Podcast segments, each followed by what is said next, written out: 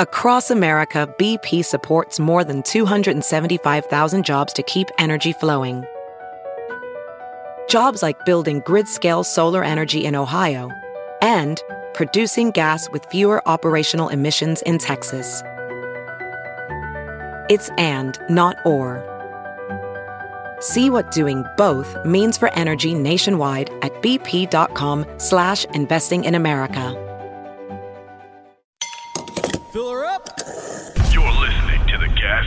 Network.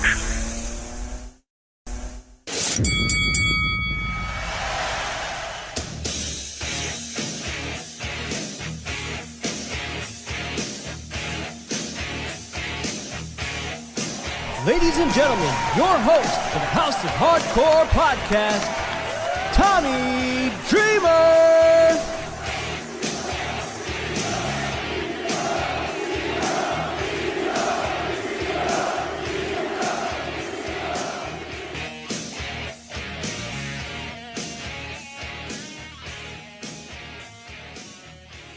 Hello, everyone, and welcome to another episode of the House of Hardcore podcast. I'm your host, Tommy Dreamer. And this week I don't have a guest. I figured I'm going to go solo here uh, just for a few reasons. Number one, I went solo on Busted Open uh, the past week. And then that's when uh, my good friend, the Iron Sheik, had passed away. So I figured if I could talk for three hours uh, by myself, I could talk for at least 30 to 40 minutes. And just there are a few things I wanted to just touch upon. Um, I got three, three on my agenda for today. Number one is the Iron Sheik. Uh, man, we lost a wrestling legend and a cultural icon. Uh, just being when that hit me on the air, it uh, man, it was different. Um, I've handled a lot of when my friends or people I know pass away and had to talk about them um, right away. I remember when Road Warrior Animal had passed, the news had just broken like probably 20 minutes before I had to go on the air. it was hard. Um, and I broke down several times with Sheik passing. Um, it was while I was interviewing Jessica Havoc for Busted Open, as well as being on, you know, Impact Wrestling and just promoting the up and coming pay per view. And then, you know, real life kicks in. And it was like you know uh, when you're doing these if you've ever done you know of course we've all been involved in zoom meetings.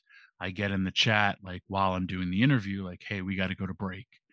And then i'm like okay wrap up the interview i was like and then right away like hey we have breaking news. The iron sheik just passed away.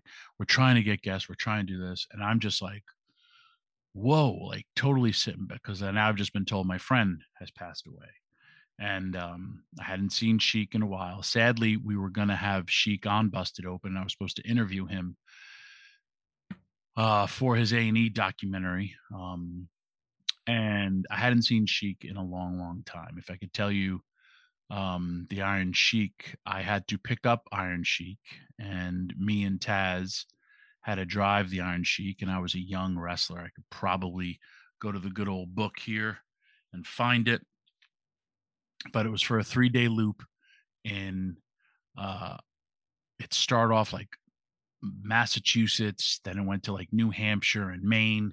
It was for ICW with Savoldis, and then it went morphed into a whole um weekend of just pure next level things I've you know never experienced, never seen. If if I could also tell you like that, I was that guy. I was the guy who picked guys up from the airport, not only because I'm a straight up fan, but I wanted to learn from veterans that could sit in the car and teach me. Back then, I told you like our generation was different. You had people who were trying to break you for not being in wrestling and ride you and get you out of the wrestling business as opposed to helping you. Um, Sheik was awesome. And like I said, I spent three days with him, which were beyond memorable. Uh, I told a lot of his stories for a book that uh, was supposed to be written by WWE by Keith Elliott Greenberg, and they deemed it too controversial for um, it to be written. Anyway, that was probably 1991. I don't see the Iron Sheik again in my entire career until 2005 slash six. That's a long, long time. Uh, and he remembered me. He, man, that made me feel so great. And I always took care of like the veterans when they would show up at WWE shows again because you got to thank the men and women that helped pave the way for me to do something that I love, but also out of respect and being a fan. And uh, but then when I was in the office, it was kind of my job. And for the fact that Sheik remembered me was one thing, man. And like I just got to then share stories and always like sit with him and you know he was a character like i said a cultural icon. We know all the stuff you know that he did from the howard stern interviews and humbling and i just looked at like when he would passed how many things were trending like it was iron sheik respect humble um so many great things about the iron sheik and if you do like it's when i do these shows I'm talking like tribute shows. I, I do. I listen to all the guests and people that were close, and I'm piecing all these things together about kind of like how and when like things of his life where you know there's always definitive moments of like you know what happened why this turned out this way of your own life that you can see um and just in his passing and through the stories there was just uh, a lot of pieces, you know, put together and the amazing documentaries. I recommend everyone, you know, go out there and listen to the Busted Open podcast, watch his documentaries because he was a, a great uh, professional wrestler. And, and, a lot of people, my generation, know what a great wrestler he was. And but for a lot of people who are younger than me, they just know this crazy pro wrestler who just said whatever the hell he wanted to do to get a reaction um, even if you look at his last few tweets um, that were, it was, you know, F Hulk Hogan. He kept that to his uh, grave, but him and Hulk, you know, Jimmy Hart was on our show and Jimmy Hart was saying, you know, with without Hulk Hogan, there would be no Iron Sheik, and without Iron Sheik, there would be no Hulk Hogan. They both told each other that at their uh, Hall of Fame induction, and you know it was even on one of the Howard Stern things, like when Sheik interrupted Hogan. You know, it was kind of part of an entertaining show. And if you think about that, man, here was a guy you could not do his gimmick today. It would be uh, canceled. It would. It, it, just wouldn't be done. Um, we're currently with Russia and Ukraine having a war. If this was back in the day, you'd have a heel Russian character, you'd have a heel Ukrainian character. They'd be fighting all this personal conflict. But what Iron Sheik did uh, with his gimmick and during the time I'm young enough or old enough to remember I was young when it happened, the Iranian hostage and, you know, killing soldiers, shooting down our Blackhawks. It was, you know, as big as 9 11 um, at the time. And all these people wanted to get our our hostages, American people, out of a uh, you know Iran. They made movies of this, and here's a guy who was the embodiment of that. He was the Shah of Iran's legit bodyguard. He was the uh the face of it. He had the you know, he said he was sent here from the Ayatollah. He had the flag with the Ayatollah. He would spit on America he did all this just to make us hate him but yet he was such a lovable person. I don't know if this would um it, it wouldn't get over today. I say this all the time um just because of the political outcry and how dare someone play those characters which is unfair to do but this is the world that we live in and we'll never see anyone like the iron sheik. But again when i say i piece all these things together Mark Henry talked about. He was the, from he was trained by this famous um, bodyguard from his country. The I believe I don't remember the guy's name. I want to say it's like Muhammad something. And, and this guy trained you for to kill people. They didn't carry guns when they were protecting the Shah. They carried knives so they could disarm you. Uh, and that all came with, you know, respect and it's respect for the king. They didn't uh, use wep they didn't use guns to to fight each other. This guy fought to the death when two kings would have arguments. Hey, here's my best fighter, you're a fighter, they kill each other. That means I get whatever I wanted because I'm the guy. Well, that was the guy who was trained by Sheik. And it was all about respect. And then it was, you know, I humble you because I'm he's humbling you with his hands and hurting you. Then he was so good at what he did, he was brought to the United States, and he was the main person who helped tr- train Greco-Roman wrestlers, the first class of Greco-Roman wrestlers. Because I learned this from Jerry Brisco, because he was so good at what he does. And then he's over there in Minnesota. Verne Gagne meets him. The rest is history. Um, it, it's just, it's an amazing journey for this guy who was a legit badass, but also how the humbling process is I'm a legit badass, but then I have to be like, you know, have wrestle guys who aren't as good as me in this thing called wrestling. Also, I have to move away from my country when I don't speak the language. I mean, there's all these different things about him. For me, he was just an awesome individual to me. Always was. I have a million Sheik stories that I probably can't ever tell, so they're going to go with me to the grave unless uh, that book ever comes out that uh, Keith had said, but he was just he was my friend, and every time I saw him, he was uh, so so awesome and respectful. Actually, I'll tell you one. no, I won't tell that story. Damn it, Sheik. Uh, but I lost someone, and yes, he lived a great, amazing life. The other part of this, like when I was trying to say, when I, I got the news, I was just like, I I feel weird having to talk about that stuff um, in the sense of right off the bat because I feel you lose the compassion level of losing someone. You're kind of like numb, and I don't want to feel that way. If you really do think about with Sheik, he was the first villain, superhero, or action figure that we all kind of had if it was from the LJNs. Like he was the bad guy that we like wanted his action figure. And he was that face of bad guys. I mean, he was in the rock and wrestling connection and all that stuff. But we all have anyone who was an action figure collector, man, we had that that face. And, and Sam Roberts, uh, brought it up when we did a podcast about action figures on Busted Open, uh, of just this he was the face of everything that was wrong, but yet you had to have him with the curved boots and everything. But with just an amazing worker, an icon, and a friend.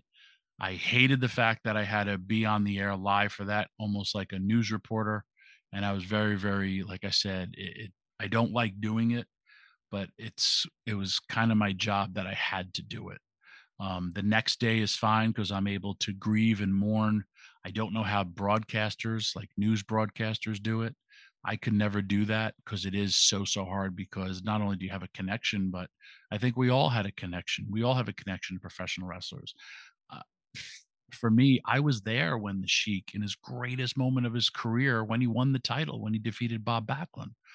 Weirdly, I was just watching that match from that show. I was watching it on Peacock, and then like you know, two days later, he's gone. So that's why I also say like always support conventions and your favorite wrestlers or just go up and when you're there and you have the time to meet and greet them you know tell them how much you appreciated their work or like again thinking of the times. We all think that back then wrestling is 100% real and this guy is sent from the most violent nation and the biggest the pro the world's number one heel iran and this guy is trying to hurt us and like with all that stuff he risked his life to perform each and every night and played the role of the bad guy when he wasn't the bad guy because everybody has a Sheik story. Um, so that's it for the Iron Sheik, and I'm going to miss you. And one day I hope to see you again perform up in heaven and putting a camel clutch on uh, everybody because you were an amazing performer. If you're a pro wrestler, I, tell everyone to go back and watch his stuff, the simplest things that he did. Uh, but and not the older Iron Sheik. I'm talking about Iron Sheik in his prime. There was no better how he would take hip tosses, body slams, just like when he was getting his heat, like for his, he would step it up to that next level. I mean, I was also there when he won the tag team championships with Nikolai Volkoff at WrestleMania and just like the heat and didn't care about it. And the times when he posed and the things that he did to garner such heat. Uh, lost art and if you could pick up something, you could definitely pick up something from watching the Iron Sheik.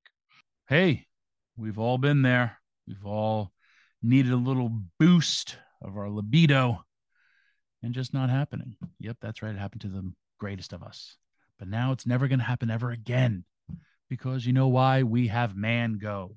That's right, Mango. It helps men get hard and go hard. I mean, who doesn't want to try Mango? It's a new innovative compound that will level up your bedroom game.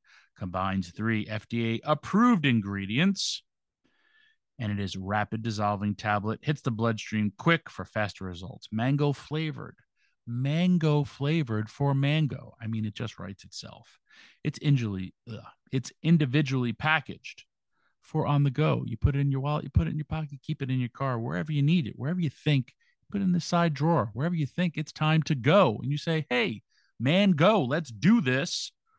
It's all 100% online. It's a free doctor's visit, no subscription required. So try our mangoes.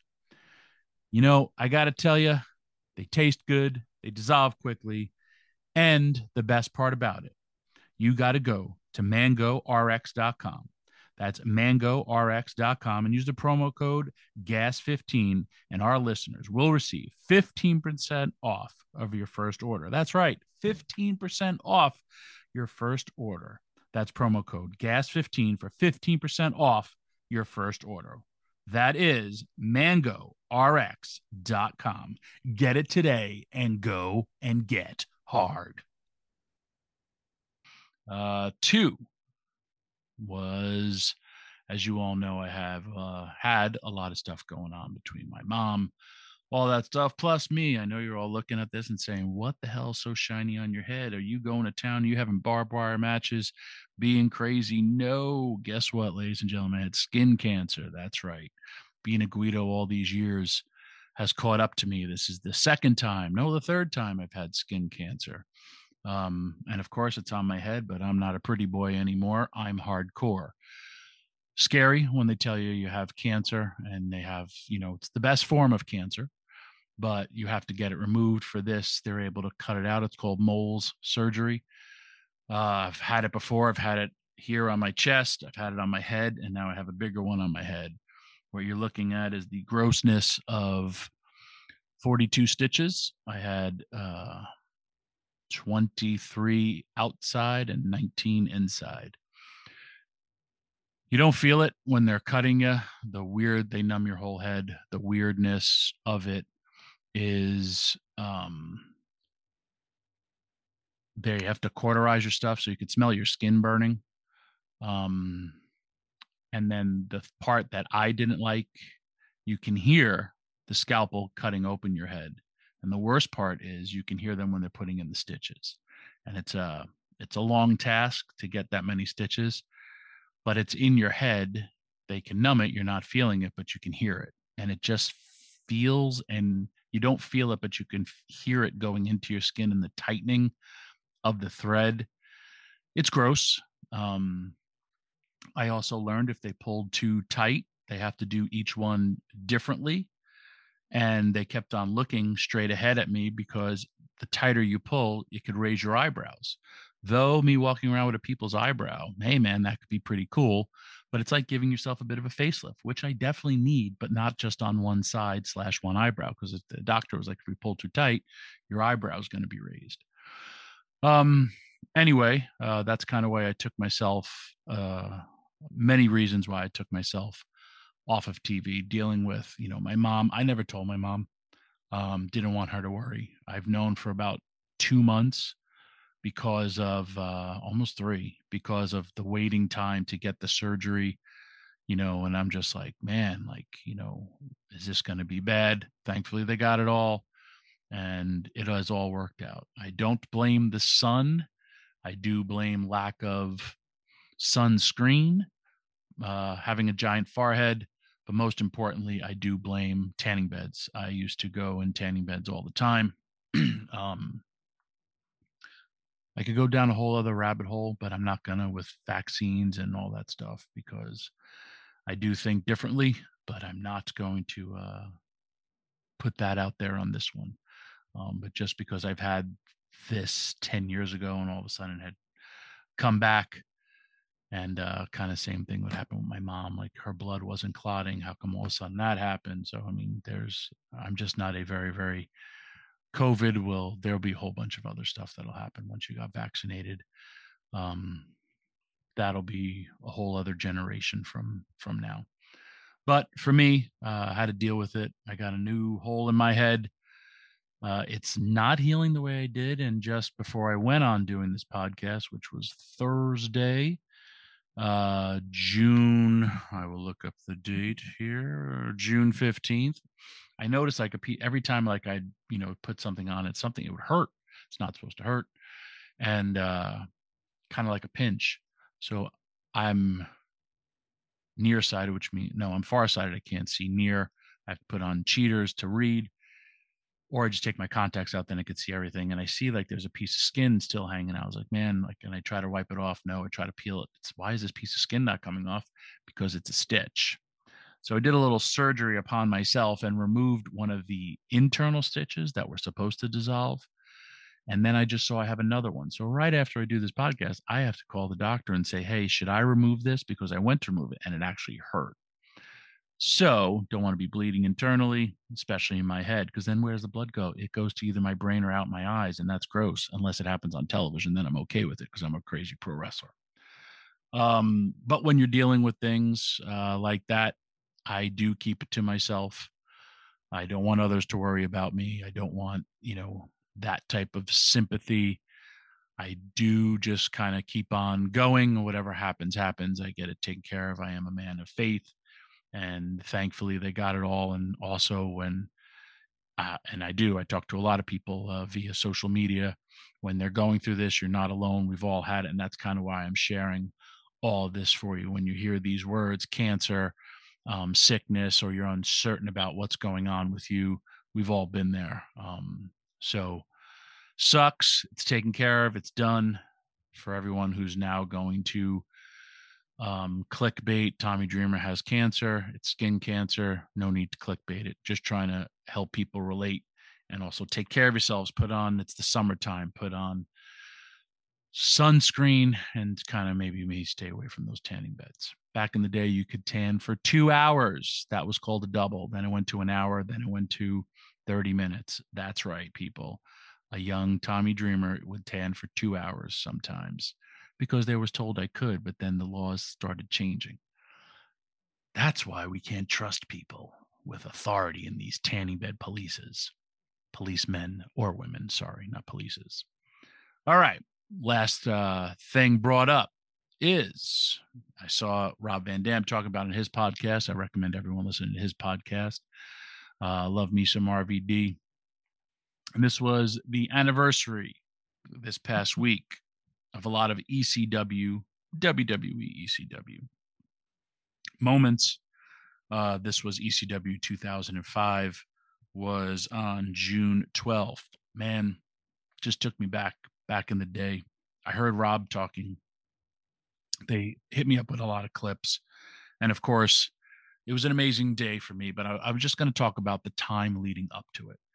I was in the office. Um, I wasn't really happy with that job. I learned a lot though. I learned a lot from the other side because I was 34 years old and still wanted to wrestle and didn't felt I had more in the tank to offer WWE. Thankfully, I did. Uh, and was, you know, was able to wrestle on weekends, do indies, but didn't want to go into the office when I went. I think I went in around 2004. 2005 and by 2006 we bring back ecw that's a whole other story same anniversary uh so it was the day after the, the following year that we're going forward Uh, wasn't too happy with my time in the office, like I said, because I just wanted to wrestle. Um, and this comes about through Rob Van Dam, straight up. Rob Van Dam has this idea because he's like, hey, we have all these guys uh, under contract. The DVD did really, really good. It was off of the success of the rise and fall of ECW. And Rob goes to Vince and pitches this idea about, um, you know, the reemergence of a one night pay per view. So I'm working in the office. Um, two people who were a massive proponent for this. Vince just gave it the go ahead. Um, John Laurinaitis and Shane McMahon were very, very much like, hey, we got to do this. I get called into Vince's office and he's like, hey, we want you to do this. Uh, you're in charge. Uh, and it's going to be, we want it as authentic as authentic as possible. And I'm like, cool. Well, what about Paul? Paul at the time was not in the best favor with WWE. I know he's awesome with the bloodline, and it's hard to imagine that he wasn't. Uh, he was not. I want to say he was either put out to pasture, or at this point, he was put out to pasture before this, and then in a weird alternate timeline, which actually was reality, I was his boss in OVW after Jim Cornette was uh, let go and Paul was helping out down there because WWE was paying him. Um, so that was that. And at first, Paul wasn't involved. And I was like, ooh, like, how do I not do an ECW show without Paul? Anyway, um, it was just a weird time. Uh, so eventually I'm like, first from talent i got to start getting all the talent that we have. We knew we had people under contract who wasn't under contract. Tna had people who were under contract. Rhino i would have liked to have him but he was under contract with tna that's when he threw the world title in the garbage and lit it on fire. Um, Shane Douglas was in TNA, I think, as a producer, maybe as an on air character. Then all of a sudden, they're going to do this hardcore homecoming at the ECW arena. We're working in the Hammerstein. They're doing theirs the night before. There was so much behind the scenes drama. Um, anyway, got to sign people. People were signed to uh, two day contracts. Leading up to it was just getting everybody get back together and putting the band back together was awesome. I remember like uh closing my door in the office and i was i was i was happy man i was so so happy and then i remember closing the door and calling beulah and being like man this is it like i finally got it like they're gonna see this in me i know what i'm gonna produce.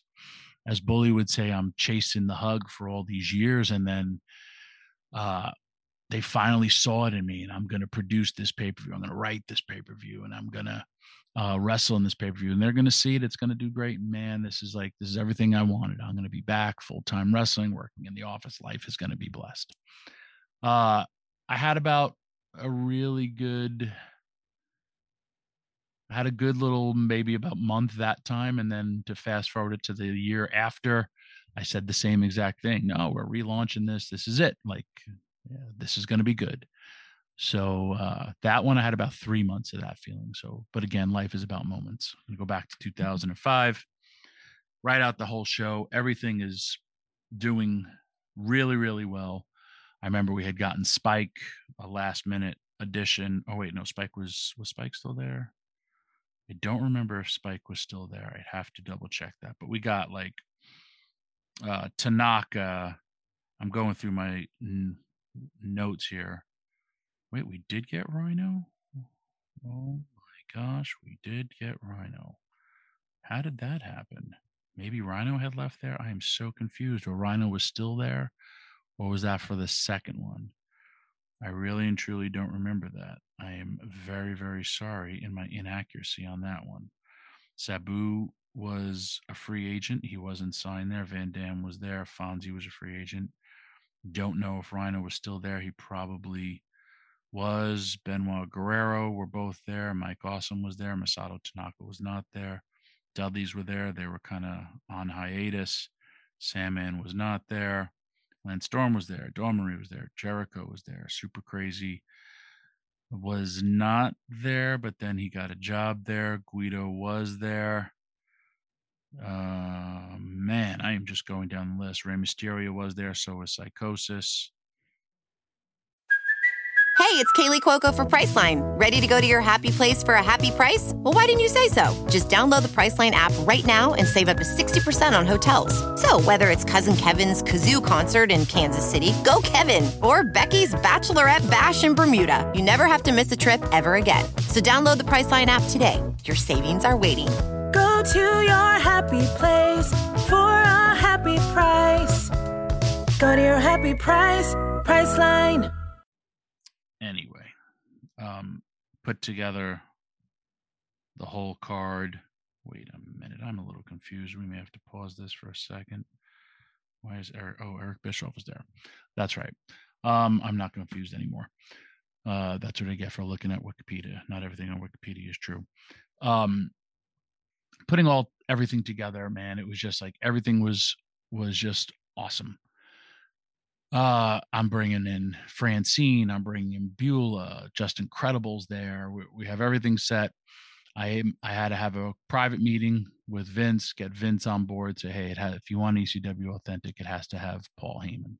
Then we're incorporating the um, Outsiders, which was a thing. Uh, not the NWO Outsiders, um, people who did not want this show to go off to go on, you know, within the company. Paul was brought on, I want to say maybe two to three weeks. I have all these. I have, dude, I have a file of files. I have emails. I have everything.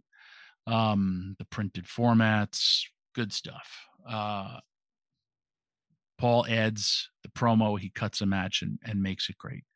I truly do miss at times and working with Paul because creatively him and I used to bounce ideas and like we just knew what was right for that product at that time. Um, the show I knew was going to be amazing. Some of the hurdles that I had to deal with was one getting all the wrestlers there and making sure everyone was on their best behavior because again, some people aren't under contract.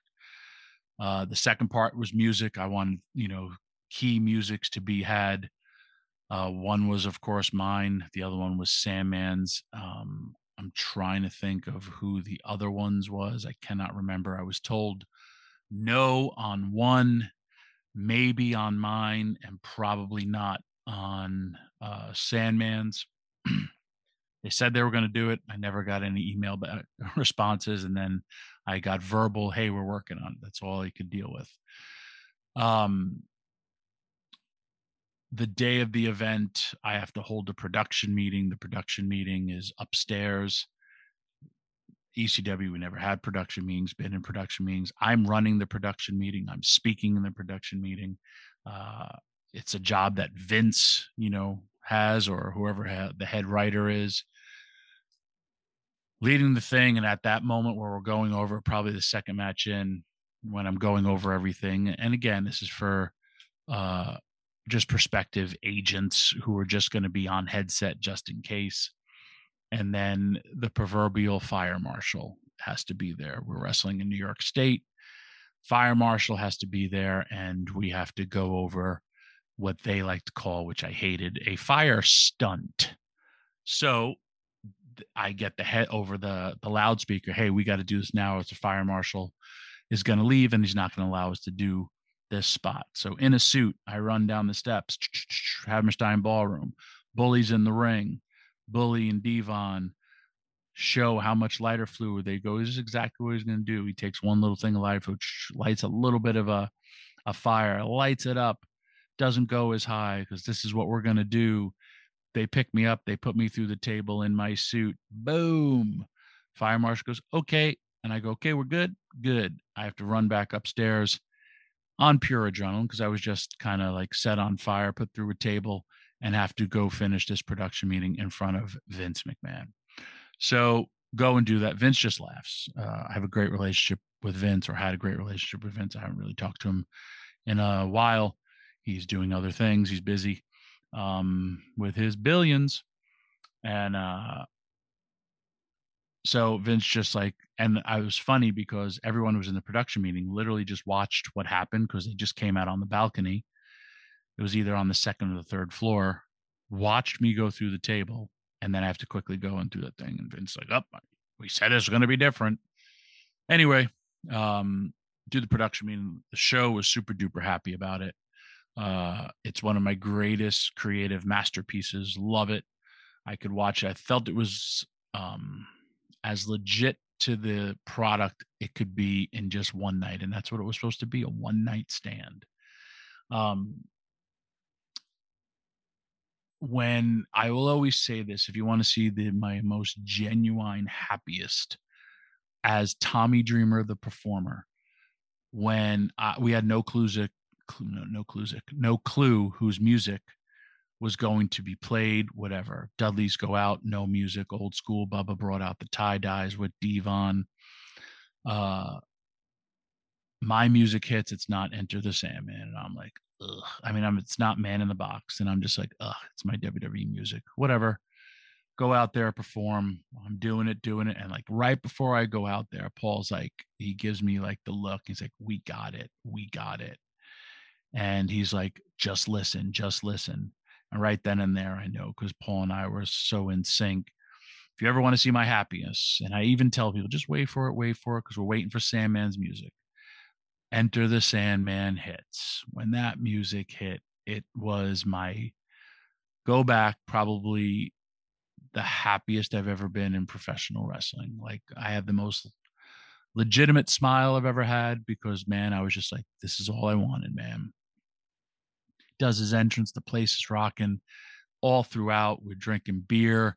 There was a lot of people who were sitting ringside. If you go back and watch it, there was people there who were booked, but then their matches had gotten cut. Some stayed out there. We just wanted to play pay homage, and it really was just a payday for everyone that I could get paid at the time. Uh, something, and if WWE okayed it, so it was a really really cool moment. Uh, one of my happiest match goes now. Here's where everything goes. Sidebar um, Bully Ray hits me with the Singapore cane right in my ear. And I don't know if you've ever had a gunshot go off near you. I don't know if you've ever had trauma to your ear. When he hit, man, my equilibrium goes off. Besides it hurting, like you're instantly like, you hear a whistle and it's a whistle in your head, not a whistle that's being and it's just it's like you're i did go deaf but i'm hearing this whistle from the shot of it. And now i'm also trying to get my bearings and i'm not knocked out. I'm just so messed up from this shot. And everything is muffled and if i could from the crowd and i'm going to cover my hands over the microphone and it's like that's what i'm hearing on the one side. So my other side now, I'm trying to listen to things because, again, as a performer, it's the key thing to hear things. I'm also covered in blood, my own blood. So I can't hear, I'm disorientated, and I can't see. Um, the match continues. We're still firing on all cylinders. And there's a lot of times where I'm just like wiping the pools of blood out of my own eye, as well as I'm trying to get my equilibrium as well as I can't hear. And it just, I'm in pain. Anyway, match continues. If you see the go back and watch it, I've posted clips or just go back and watch it on Peacock. Remember when Spike comes down? Uh, Spike wasn't having the best day, and I think he was uh, in a bad place. Spike and Bubba almost go at it out there. Uh, Spike is yelling and cursing, and he was just pissed. Um, and there, it almost looked like he was against the Dudleys, but I think he was uh, not too happy. One, that he wasn't on the show, and then two, I think he was uh, drinking a little bit. So there's a big argument before while, and I remember Bully just being like, because he had told me like they had like give me the friggin' lighter.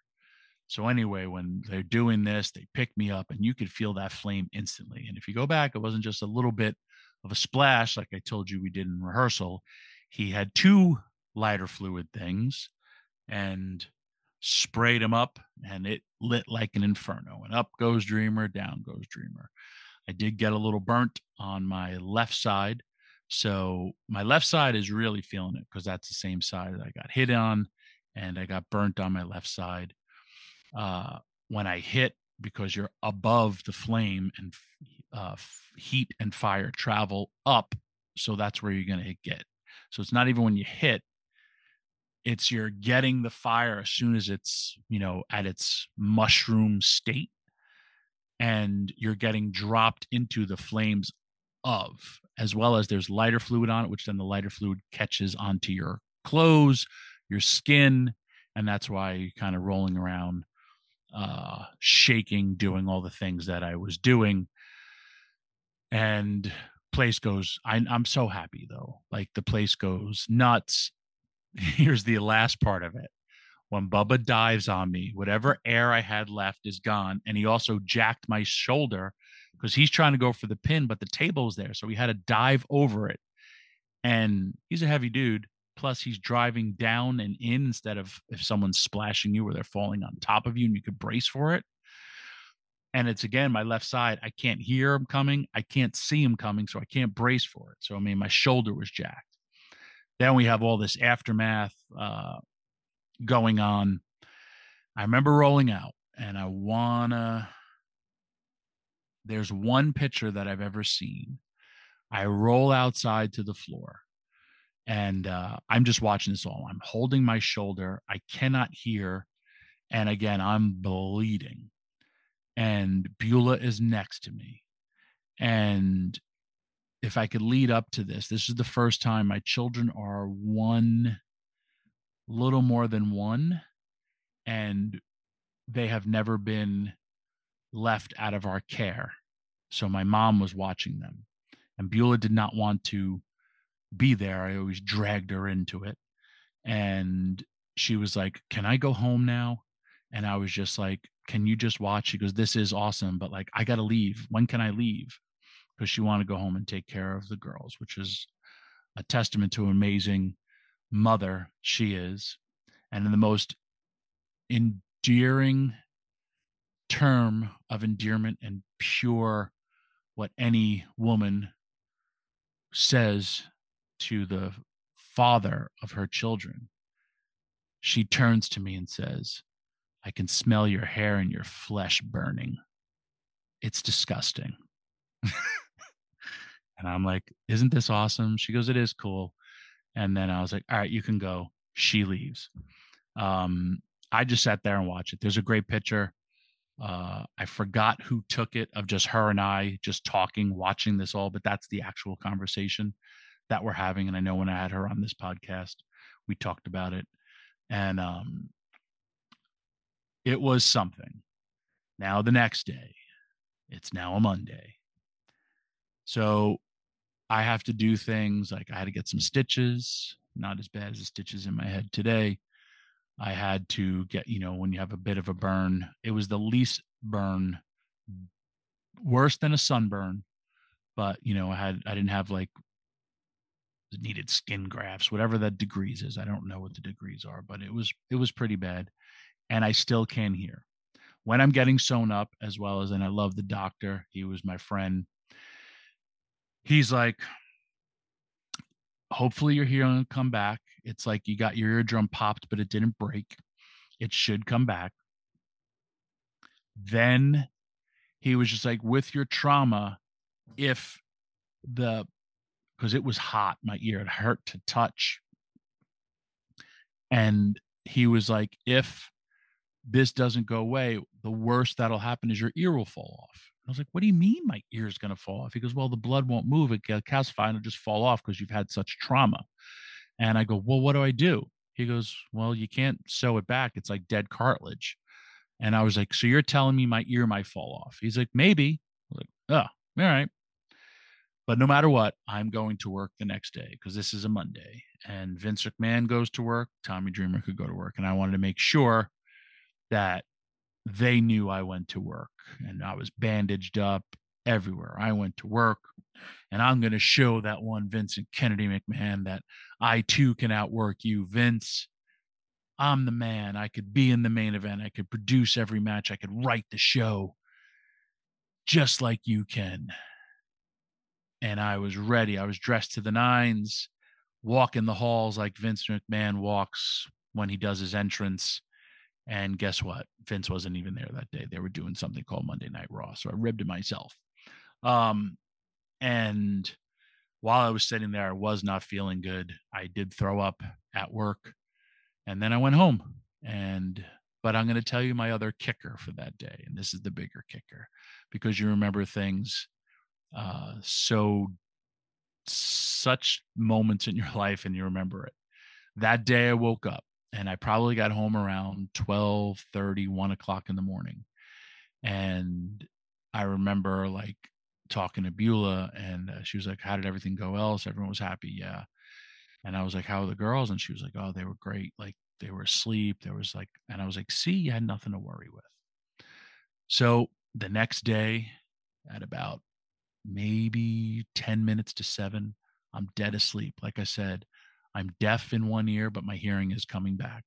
I'm burnt and I have stitches and I'm bleeding all over my pillow. And I'm dead asleep. And then all of a sudden, the door gets kicked in like the police are here. Boom. And it's Beulah. And I'm like, oh my God, what happened? What did I do? And she goes, Your mother cut the girl's hair. And I was like, Wait, what? And she goes, Your mother cut the girl's hair. She gave them bangs. And I was like, and she goes, Look. And she goes, I found this in the garbage. So she's like, I'm calling her. Why would she do this? It would be my daughter's first ever haircut. Um, Beulah was very, very upset.